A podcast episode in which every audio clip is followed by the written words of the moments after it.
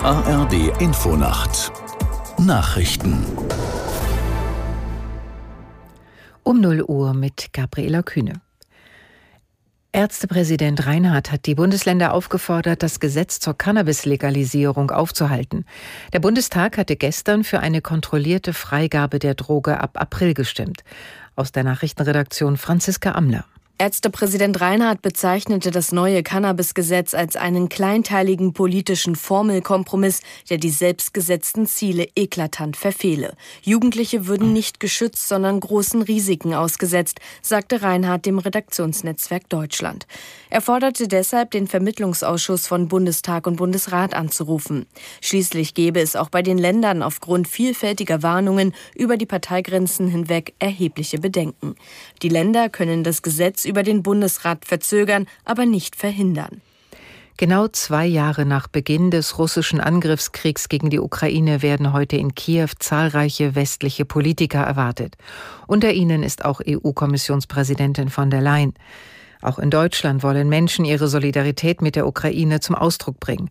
Unter anderem in Berlin, Hamburg und Köln sind Kundgebungen und Gedenkveranstaltungen geplant. Bundesaußenministerin Baerbock hat Russlands Präsident Putin erneut aufgerufen, den Krieg in der Ukraine zu beenden. In einer Rede vor der UN-Vollversammlung rief sie die Weltgemeinschaft auf, den Druck auf Putin zu erhöhen. Zwei Jahre nach dem russischen Angriff auf die Ukraine bekräftigte die grünen Politikerin Berlins uneingeschränkte Unterstützung Kiews.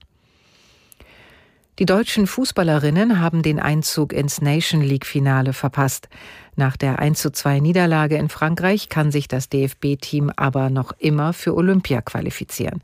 Aus der Sportredaktion Martina Knief. Die Französinnen erzielten ihre Tore zum Ende der ersten Halbzeit, als die DFB-Auswahl zu unkonzentriert agierte. Diani mit einem Schuss von der Strafraumgrenze und Karashui mit einem Elfmeter brachten Frankreich mit 2 zu 0 in Führung. Nach einem Lattenschuss von Alexandra Popp in der 72. Minute traf Julia Gwynn mit einem Handelfmeter zum 1 zu 2.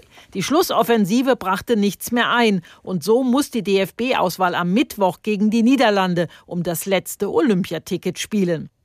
In der Fußball-Bundesliga der Männer hat Tabellenführer Leverkusen gegen Mainz mit 2 zu 1 gewonnen.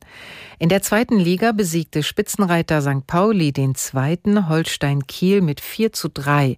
Außerdem gewann Paderborn bei Wien Wiesbaden mit 1 zu 2. Das waren die Nachrichten. Das Wetter in Deutschland. In der Nacht wechselnd bewölkt, Tiefstwerte plus 5 bis minus 3 Grad. Am Tage wechselnd bewölkt und zeitweise Schauer im Osten und Süden meist trocken, 4 bis 12 Grad. Am Sonntag heiter bis wolkig, gebietsweise Schauer. Es ist 0 Uhr 3.